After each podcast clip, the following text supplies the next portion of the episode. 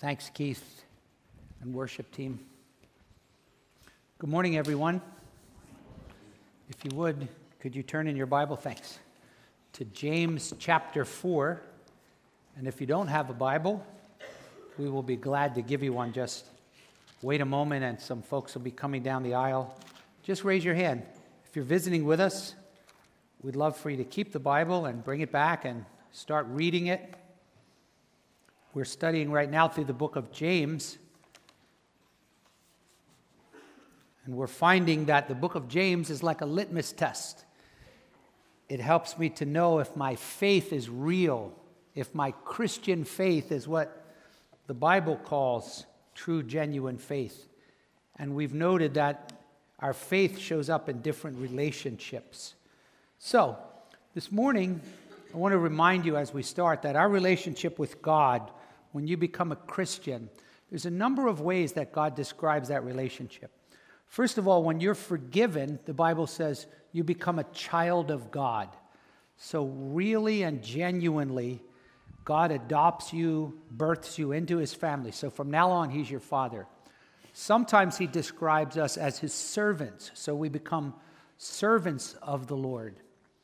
But sometimes he uses the analogy of marriage to describe our relationship not just corporately. I think we all know, if you're a Christian, you know that the Bible describes Christians as the body of Christ, but sometimes we're called the bride of Christ. He's, he's the, the head, and we're the bride for whom he died. But individually, marriage is also an analogy of what it means to be a Christian, because there is a connection here. In 1 Corinthians chapter 7, it says, Whoever joins himself to a prostitute you shouldn't do that. You become one flesh with her. But he says, But whoever joins himself to the Lord becomes one spirit with him. So part of becoming a Christian is kind of like a marriage ceremony in that there's a covenant. Jesus offers this new covenant of grace through his blood, in which he says, I will completely forgive you because I died on the cross for all of your sins and was raised from the dead. If you will repent of your sin and just turn and believe in me, then I will forgive you and you will become my child. And so we call that conversion. There has to be a point where you make a personal decision to become a Christ follower. You receive him, you believe in him.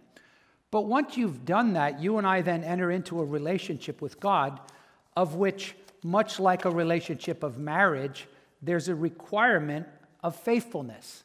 And so this morning's passage I've actually entitled The Litmus Test of Loyalty Submission to Our Gracious, Jealous God.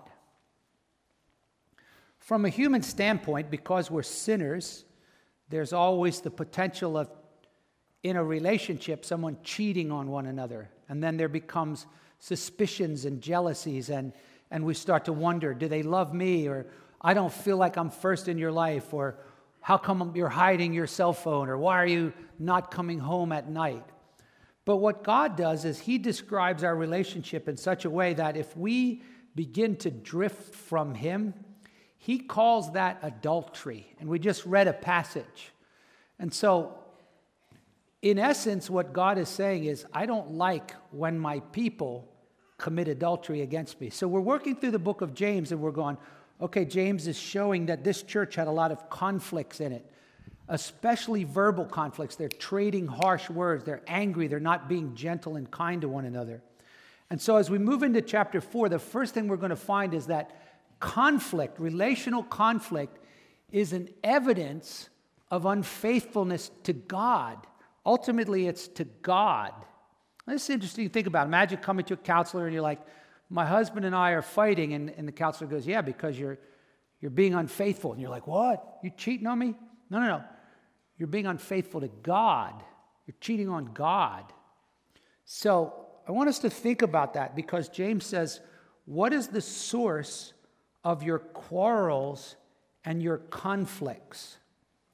Now, the word quarrels here is usually used of military, but the word conflict here is only used of of battles that occur on the human level, relational conflict. So, no one here, but do you know there's actually people that in their marriage have relational conflicts? There's some people that don't get along with their, their kids or their kids don't get along with them. Some people that don't get along with their neighbors, don't get along with their boss. They, they're angry. And think about it when there's relational conflict, right?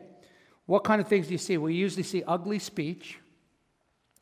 Often, when there's relational conflict, you hear voices getting raised. You're like, how does he know what goes on in my house? You, you hear harsh words, you hear criticism, and then sometimes divisiveness and the silent treatment, and we're not talking. We hear slander, then you go talking to others about what a jerk this person is, and then misusing language and, and misusing our tongue. And so James starts with this question Hey, what is the, what's the cause of this conflict? And of course, we're all going, Well, duh, it's them. And James is going, No, I think we might want to reevaluate that. He says, Let's start with this. First of all, have you ever thought that if you have conflict with people, it might be because you're unfaithful to God? So let's pray and we'll look at this. Lord, thank you so much for your word. And I pray that your spirit will speak through your word and that Jesus will be lifted up and praised. We want to see Jesus. I need to hear this passage. And we pray for the Holy Spirit to grow us as a church and as individuals. I pray for every boy and girl and men and woman, some here that might not yet have surrendered to Christ, others of us who are Christians, some have lost their way, some are walking close to you. Just speak to us as a church as we gather around your word. And we give you praise and glory for the power of your word to change us. In Jesus' name, amen. So we start with this premise What's the cause of your quarrels and conflicts? Well, we know it's an evidence of unfaithfulness because in a few verses he goes, You're adulterous. So let's answer the, the, the second question What causes it? Selfishness. It's not these morons that I live with or these dumbbells that I work with, it's selfishness. What is the cause of quarrels and conflicts among you? Well, James answers it. Look at the middle of verse 1. Is not the source of your conflicts inward? It's your pleasures that wage war in your members. You lust and you do not have. In other words, you want what you can't have. It's interesting, the word pleasures here, the Greek word hedone, is the word from which we get the word hedonism. Hedonism, that philosophy of life that it's all about pleasure, right? He's a hedonist. It's just all he does is indulge himself. Whenever it's used in the New Testament, pleasure has a connotation of sinful, self indulgent pleasure. Like God's not opposed to pleasure. The Bible says God has created all things for us to gratefully enjoy. He's not up there saying, don't have any fun, don't enjoy life, don't go camping, don't enjoy good food, don't enjoy intimacy in your relationship. No, don't have any fun. Not at all. But this word has to do with the self indulgent, sinful things, desiring things that, that we shouldn't have or, or, or aren't ours. And it's also associated with coveting. And it's not just stuff on the outside, it can be in our very being. You can have this self indulgent desire in our soul, thirsting for honor, thirsting for recognition and rivalry, like why do they get that? And then there's also this indiscriminate hunger to, to indulge, whether it's sexual desires or our appetites. I want what I want. I'm Frank Sinatra. I'll do it my way. Get out of my way, right? And, and we all struggle with that. We can pretend that we don't have desires that are evil, but that's a lie. The Bible says we all have the lusts of the flesh, those sinful desires that are outside the will of God. Why am I looking at someone else's wife? Why am I wishing I had that job? Or, or you know, just un, untold things a, prettier wife, a, a, better boss. Why can't I be the boss? Why, why, why I want better looks or a bigger house? Or why doesn't anybody recognize me? Or why do I have to have these parents? So we all have these rumblings inside of us, James says. Those are your, your, your, your pleasures that are waging war in your members. And you go, well, when does this start? Maybe like around 18 or 19? You're going, no, how about about eight months? Eh, give me that. You know, no, we need to learn how to share. So these are deep rooted things that only the Holy Spirit can change us in. So notice what he says. He says, this is what's causing. So you're like, the reason I can't get along is because that person. And God's going, no, it's probably not that person. Maybe you have an idea in your mind that the only way you can be happy is if that person acts a certain way, if they respect me, or, or if a man says, well, if my wife would just be intimate with me more, then I, but she's, you know, it's, it's crazy. You can see people who are one minute they're, oh, I love you, I love you. And then as soon as you get in my way, why I oughta. And you're like, what just happened there? And so James is telling us look, look deep inside. Usually, conflict, if you poke around, you're going to find selfishness. And it's so easy for us to go, yeah, that person I live with is selfish. And James going, no, stop that. So, he says, you lust and you don't have, so you commit murder. Now, actually, there are some commentaries who believe this is literal like some of these new converts were from the, from the zealots, right? And I'm going, that's hard to imagine, you know, that after church, the usher, if the ushers would just take the dead bodies out, please, you know. So probably it's metaphorical, but the idea here is it's, it's kind of like hypothetically, this is what ends up. You keep fighting, you're going to kill one another. Like Galatians 5, he says, if you bite and devour one another, you're, you're, you're going to be consumed by one another. And even with kids, you're like, my kids are always fighting. And and then we're like, but let me handle it a better way. Knock it off before I. And you're like, that's, that's just feeding into this. So, James says, whether it be possessions or position, if you want stuff and you can't get it and that gets you mad and you're in conflict, that's unfaithfulness to God. So, what do I do about it? Well, James says, first of all, you ask and you don't receive. Now, you might ask there, what is he talking about? What, what is it that they're asking for? I tried praying about it, and God didn't, didn't, didn't, didn't answer it. But, but sometimes, even before that, we don't even ask. He says, You don't have because you don't ask. Now, that's interesting because I have a lot of people say to me, You know, Pastor, I, I don't like to bother God with the little stuff. You know, I feel weird praying about the little stuff. Don't feel weird praying about little stuff. God is your Father. Jesus went out of his way to say, listen, God is a loving father and he loves to give good things to his children. I mean, you got to be pretty messed up if you hate to give things to your kids. Now, I get it. You're like, you don't know my kid. He's 23, lives in the basement. Then you need to stop giving him stuff and make him get a job. But, but you get it. Like at Christmas, you don't go, oh, fine, I got to give gifts. And Jesus says, You're evil, and yet you know how to give good gifts to your children. How much more does your heavenly Father want to give good things to those who ask? So he says, So ask, and it'll be given to you. So, probably here, though, what was it that they were not even asking for? They wanted it because you want this, but you don't even ask for it. Maybe here it was they wanted honor, they wanted prestige. And you're like, Why do you say that? Because in chapter 3, verse 1, he says, Who among you wants to be teachers? You better dial it back. And then in verse 12 later, remember he says, Who among you is wise and understanding? So maybe he sensed in the church there's people that are jockeying for, I want to be a leader, I want to be important. And he goes, You don't even ask God for it. But notice the next phrase. He goes, You ask and you don't receive because you ask with wrong motives so that you may spend it on your pleasures. In other words, sometimes God says no, not because you didn't ask Him, but because it was a very selfish request, right? But we're good at this. Lord, I notice that that family down the street has children, and I'd like to take them to church. So if I could just get that brand new Mercedes, I'm going to drive them. Lord, you know that if we could have a really big built in pool, you know, once a summer we could have a youth picnic and bring the church over. And God's going, please stop, right? So, but there's nothing, you could ask for a pool, you could ask for a car.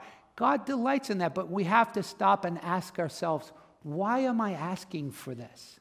Lord, I pray that my wife would be nicer. Why are you praying for that? Is it because you love her and because you want her to grow in Christ and be fruitful, or because it'll make my life easier?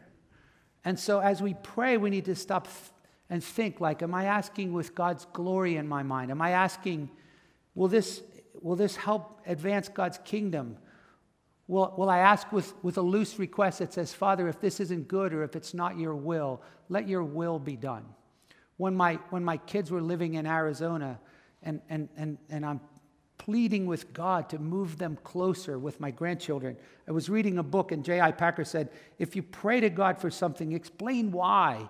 And I would say to the Lord, Lord, you said in Deuteronomy 6, talk of the Lord when you lie down and rise up. Please, Lord, allow me to pour into my grandchildren and my, my, my daughter and her husband to mentor them. And what a joy. Now they live three houses away, and, and I'm so thankful. And I've had people say, Hey, can you teach me that grandparents' prayer? You know, which one is it? It's not a grandparent's prayer. I don't have like a magic formula. And just because God doesn't bring them close by, it doesn't mean you're selfish. But, but it's those kind of things like why? Why do we ask God for things? Okay? There's nothing wrong with asking, Lord, I'd like to have a spouse. That doesn't make you bad, right? But just be going, is this for His glory? Is this, is this to advance His cause? Or is it selfish? And sometimes I go, yeah, well, hmm, you got me there, Lord. So, meanwhile, back at God quarters, how does God feel when we're unfaithful to Him, right? Well, the Bible tells us jealousy is God's response to our unfaithfulness. So He sends His Son to die for us, He brings us to Himself, He forgives us all of our sins, and then He says, I want to be first in your life, right? Years ago, my wife and I went to counseling with this counselor who specializes with pastors. He says, Tom, if I had a nickel for every pastor's wife who said, I think I would get more attention if I was per- his parishioner, you know. And that was like a punch in the face, like, wow. She wasn't, you know, and somebody else go, oh, yeah, yeah. And, and, and think about this. You, you plumber who goes, um, you know, your wife's going, Will you fix the sink? And you, you, well, you don't have time to fix the sink. And I remember hearing one guy say this. Um, he, was a, he was a carpenter, right? And he's fixing everybody else's stuff. And his wife can't get him to fix their own screen porch. And finally he says, Yeah, well, you know why? He says, Guess what that little old lady says when I fix her porch? Oh, you're so wonderful. Must be great to be married to a guy like you, right? What do you say when I fix it? Well, it's about time, you know. So, but, but how do you think God feels, right? So look at what the scripture says. God says in verse 4, You adulteresses, do you not know that friendship with the world is hostility towards God? Therefore, whoever wishes to be a friend of the world makes himself an enemy of God. And you're going, wait a minute, who's this world? How am I cheating on God with the world? Like, who's your lover? the world. What? What? Okay, so, so think about this. So far, he's just said, you're fussing and fighting because you're selfish. What's that have to do with the world? Well, I want you to understand that when the Bible speaks of the world, and as a growing Christian, write this down so a year from now you don't go, What's the world? So you go, Okay, let me make sure I understand that. Frequently, the Bible will, will refer to the world in a negative sense. Romans 12 1. Do not be conformed to this world. 1 John chapter 2. Do not love the world nor the things that are in the world. Okay, so make sure we got this. It doesn't mean when you go into a, a thrift store and you see a globe, you go, I hate that, right? It's not the planet. When the Bible describes the world, I want you to think of it, it's a way of life, it's a mindset, it's a system, okay? So it's this evil way that people live that leaves God out, okay? Why are you looking at me? What did I say to do? Write it down. An evil way that people live that leaves God out, okay? So it's bigger than just, you know, because we throw this word around very inaccurately, like, oh, sister so and so wore so much makeup, she is so worldly. Makeup doesn't make you worldly. Oh, they watch that show, they're worldly. Watching a certain show is not worldly. To love the world is to disconnect from God. It's to disengage from God. It doesn't have to be something overtly evil, it could be something like your work. If you are obsessed with your work and that's what occupies all your time and your thoughts and your effort, that's loving the world. If you are obsessed with your family and you have no time for God, that's loving the world. Whenever we disconnect from God, we are loving the world and the things of this world. Our whole life is being lived on a horizontal level. And we all fight against that. And the place where it's the hardest to fight against that is places like America, where there is undue opportunity for indulgence and comfort and pleasure. You're like, well, I only watch six hours of football a week. Nothing evil about football. And I'm going, I agree. But how much time do you spend with the Lord or working for the Lord? Right? So James is going, friendship with the world. You see, the world system, and, and usually when you're friends with the world, you're also associated with the things and behaviors and people of this world. You start, yeah, well, you know, I like hanging out with my friends, you know, and going to the bar and, you know, just chilling with my boys or, you know, it's, it's subtle and, and, and you're spending all your time on your favorite soap operas and stuff like instead of saying, hey, life is about living for Christ. Okay? So he says, friendship with the world puts you at hostility with God. And here's God's feeling about that. He says, Do you think the scripture speaks to no purpose? In other words, was God wasting his breath when he said, He jealously desires the spirit which he has made to dwell in us. In other words, he wants to be first in your life. Now, there's many ways to translate it, but, but I think that's a good. He created you, he, he put the Spirit in you, and, and, and he wants your loyalty. He wants to be first in your life. Don't you all remember this as a parent? I loved when my daughters were little, and man, I was their world. Everything revolved around me. And then all of a sudden one day I'm like, hey, do you want me to take you to school? I just got it again. I said, call and said, hey, tell Peyton, my granddaughter, I'll take her to school. My daughter says, oh, Dad, she'd rather ride the bus. What? She'd rather be with somebody more than me, right? I don't understand. But, but when we disengage our loyalty from Christ, which is so easy, that's why the songwriter said, prone to wander, Lord, I feel it. When I stop setting my affection on Christ and cultivating my relationship with Christ. Imagine if you're dating someone who's overseas and then pretty soon you stop calling them, you stop texting them, you stop emailing, you stop thinking about them, right? You're cheating on them, you're disengaged, and God's going, that makes me jealous. I want your loyalty. Not an evil jealousy, but a love that says, I bought you. I'm a gracious God, but I bought you. Now, by now, if you're not uncomfortable, you're not paying attention, you're going, Pastor, this makes me uncomfortable. It makes me, I had to study it all week. It's slicing me up, the sword of the Spirit. and I'm laying on the floor like a. So, I'm not just talking to you. This is, this is painful, but it's the truth. And sometimes we don't need positive, encouraging, K love. We need God to say, hey, where are you in your heart and your loyalties? So, thankfully, God's word is not only correcting but it trains us, it shows us the way back. And so God gives us the cure to our unfaithfulness. If you're away from the Lord, you probably didn't wake up and fall away overnight, but He didn't move. He doesn't have a new address. And so He calls us back. Now, for some of you, He's calling you for the first time because maybe you just ignored Him your whole life and suddenly you're like, oh my word, I want to find God. I want to come to Jesus. That's awesome. But even after you've done that, there are times where the GPS has gone, wow, recalculating adulterer. It's time to come back to God. And so there's some very practical suggestions that God has here. Look at, at, at this instruction. Ironically, the first thing he does is gives us an encouragement. He says, Listen, this submission that I'm looking for, I will enable it by my grace. I am not going to ask you to turn from your worldly loves and disaffection to me on your own. I will give you real, tangible power to change. That's one of the beautiful things about the Christian faith. It's not just self help, you can do it. It's the power of the Holy Spirit changing us. We can do all things through Christ. So look at verse 6. After calling us out for being adulterous, he says, But he, God, gives a greater grace.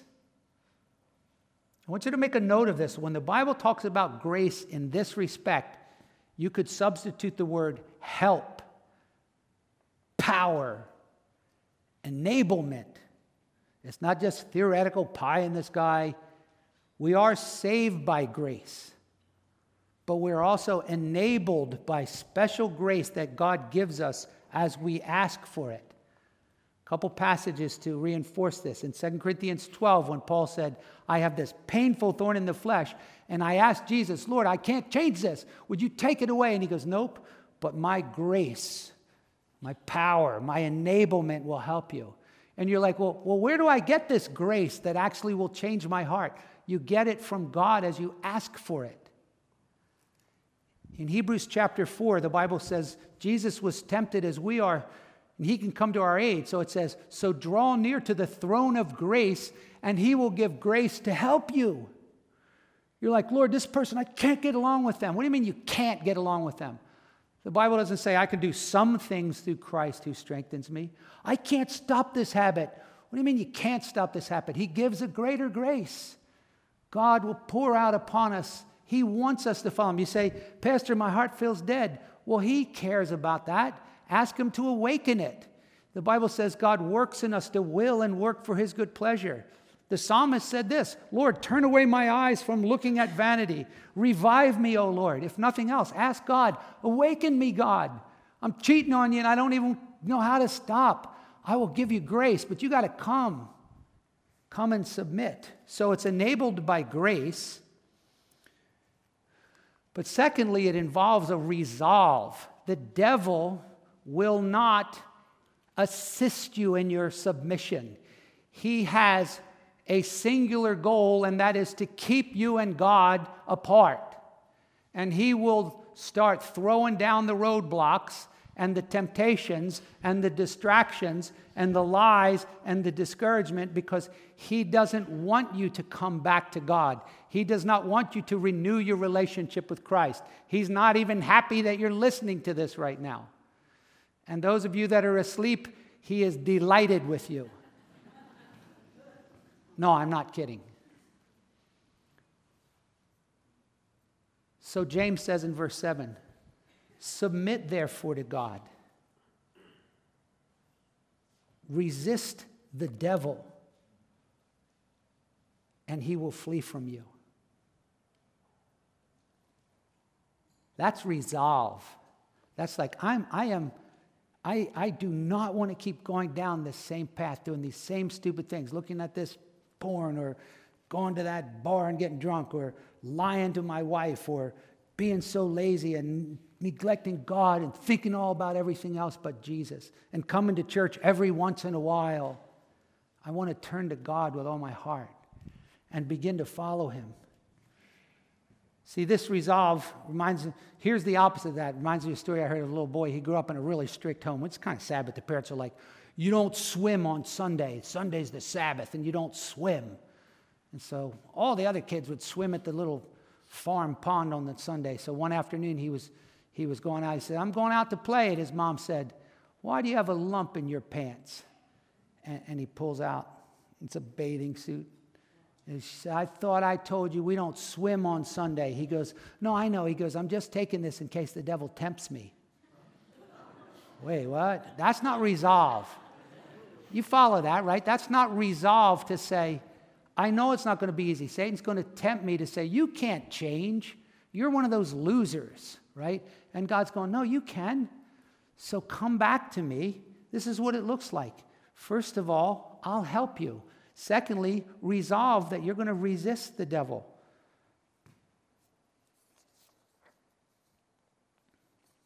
Third, notice that as we think about this, this resolve and this, this willingness to, to resist the devil, I have to be willing to have a deep repentance towards God. Really practical here. We're not talking about woo, out there in La La Land, like very practical stuff, pointed stuff. Look at verse 8. Draw near to God, and he will draw near to you.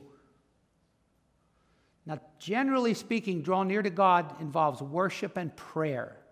Okay? So the very first thing is run to God seriously right? Well, I do talk to God on my way to work, you know, as I'm eating my toast. God, help me to do good at work today. That's not drawing near to God. That's not diligently seeking God. That's not turning from sin to God. You're like, yeah, but Pastor, I'm so busy. Eh. Now, that's the whole point. Whatever is keeping me or you from really getting serious with God, guess what? If you, if you feel far from God, He didn't move. He's not going to send you, oh, please make a note of my new address. Come find me sometime. No, he's, he's steady. Jesus is the same yesterday, today, forever. And when I'm away from him, there's a very straightforward solution turn and return. Draw near to God. And he doesn't, he's not waiting there going, What are you doing? He will draw near to you. He's, you come towards him, he'll run towards you. That's prodigal son, right? He didn't go, It's about time you came back here, you little he ran and he wept and he embraced him. God loves us. Christ wants a deep relationship with us, but we have to draw near to him. And, and, and sometimes I'll hear people say, Well, I'll tell you what, that person, oh, I owe them an apology, but I'm not going to grovel. Well, when it comes to God, if I was you, I'd grovel. Because look what he says here. This is just like, yeah, God, well, I hear you're not too happy with me. You happy now? Look what it says Cleanse your hands, you sinners. Purify your hearts, you double minded. This is the strongest call for repentance of Christians in the New Testament. Do you think this would be a bestseller? Pastor, did you hear about Pastor Tom's new book, A Serious Call to Repentance, Cleansing Your Hands from Sinners? Think that'll make it up there with your best life now? Probably not. Because this is what we need to hear, but not always what we want to hear. But he says, Cleanse your hands, your, your, your sinners, and purify your hearts. What, what, what's, what's this hand and heart thing? Well, that's kind of a, a, a analogy that's used sometimes in the Old Testament. Who can draw near to God? He that has clean hands and a pure heart. The idea here is it's, it's both deeds and attitudes your deeds and your disposition. It's not just like, stop it, that's bad. But it's like, but what's going on in my heart, right? There's external behavior and there's internal attitudes. There can be pride and laziness, and nobody else can see them, but you see them, God sees them, and sometimes it's a, just a mean spiritedness toward others. And so cleansing my hands is like, okay, I, if I'm doing stuff that's wrong, I need to resolve. I want to stop that. And if I'm purifying my heart, I'm going, Lord, I don't just want to clean up the outside of the cup. I need you to change me. I need you to wash me. I need you to help me to be different in how I act and how I react. Radical repentance, embracing the whole person. And I know this isn't easy. Look what James says here. You're like, really? Talk about Debbie Downer. Look at verse 9. Be miserable and mourn and weep. What? Mourn and weep? But I thought, I thought that, that the songwriter said, Now I am happy all the day. What? Mourn and weep? Let your laughter be turned into mourning. Like, what's that mean? There's a time to laugh, a time to enjoy life. God, God, Jesus, I believe Jesus laughed. He rejoiced. He had joy. But, but Jesus said, Blessed are those who mourn. About what? About sin. About my own sin. About the grievous destruction that sin is having on people that I love. About the grievous destruction that sin is having on my nation about the grievous destruction that sin and Satan is having on this world, and millions of people are perishing and going to hell. And if I'm just skipping along like the grasshopper, just having a good old time. See, sometimes in the Bible, laughter is associated with foolishness. Not always.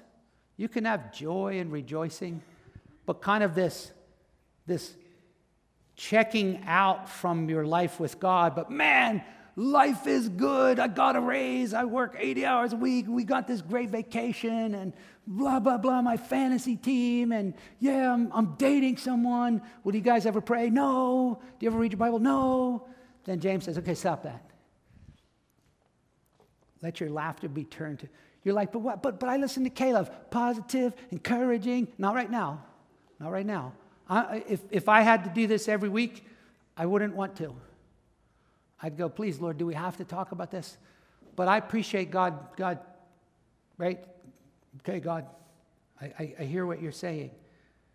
Have you ever fasted, turned from your sin, and just said, I, I instead of eating to breakfast today, I'm going to pray? I mean, this is, this is real and radical and tangible. Like, Lord, I'm determined, come hell or high water. I want to, I want to, if I'm away from you and I'm not living for you, I want to change. And I need your grace. And then God leaves us with, with a real quick encouragement. He says, It's going to result in my blessing on your life. Look what he says Humble yourself in the presence of the Lord, and he will exalt you. He's going to lift you up. That joy will come back. It'll be the joy of the Lord, it'll be the strength of the Spirit. You're going to have a sense of being right with God, a peace that passes understanding. So, lest we leave without really pressing home these truths, number one, are you experiencing any relational conflict in your marriage? Some of you are going, what? right? Some of you are having deep conflict in your marriage. And you're like, yeah, well, and God's like, no, well, um, let's start here. You can't be responsible for how they act, how you react. Are you having any conflict in your church, in your home, in, in, with your kids or, or with your parents?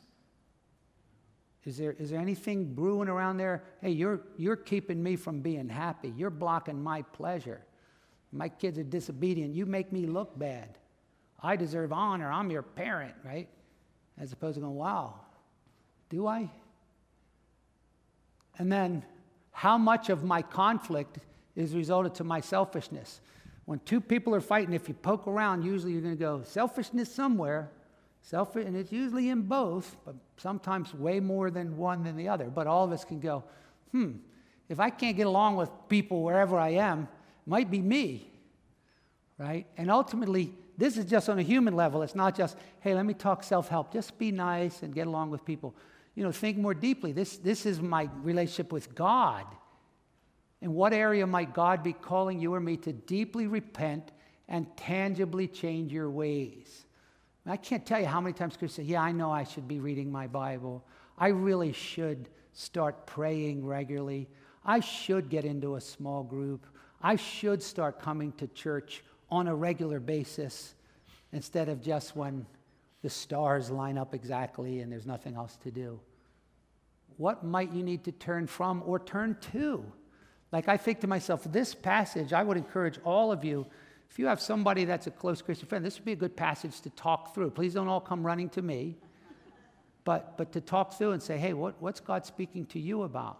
And please don't go, yeah, he was speaking to me about you through this, right? Just what's he speaking to you about?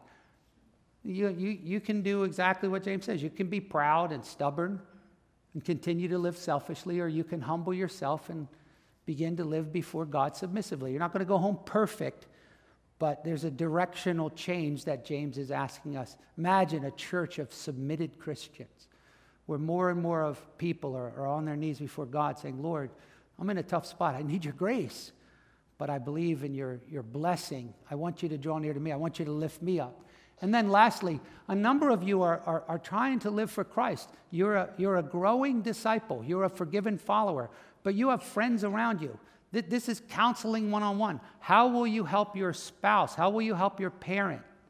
How will you help your, your Christian brother to grapple with and repent in their own struggles? When people come to you, do you go, oh, what is wrong with you? Or do you come alongside and say, I get that. I struggle with selfishness. Here's what the Lord's teaching me. So, those of you who are discipling your children and others, we all can, can, can look beyond what's going on and go, well, let's talk about your relationship with Christ. Because I haven't met many marriages where both of them are passionately pursuing Christ and yet they're throwing bricks at each other, right? So, and I'm not, and I'm way beyond marriage here. This is about our relationship with God. So, ultimately, then, as, as we began with, we, we belong to a gracious, jealous God who loves us and sent his son to die for us. And now he's asking us to submit to him and live for him. So I want you to join me as we as we, we try to pray that out and live it out. Father, thank you for your word. This is sobering stuff.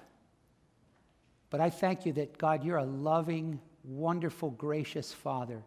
Thank you, Jesus, that you shed your blood so that we could not only be forgiven, but we could change.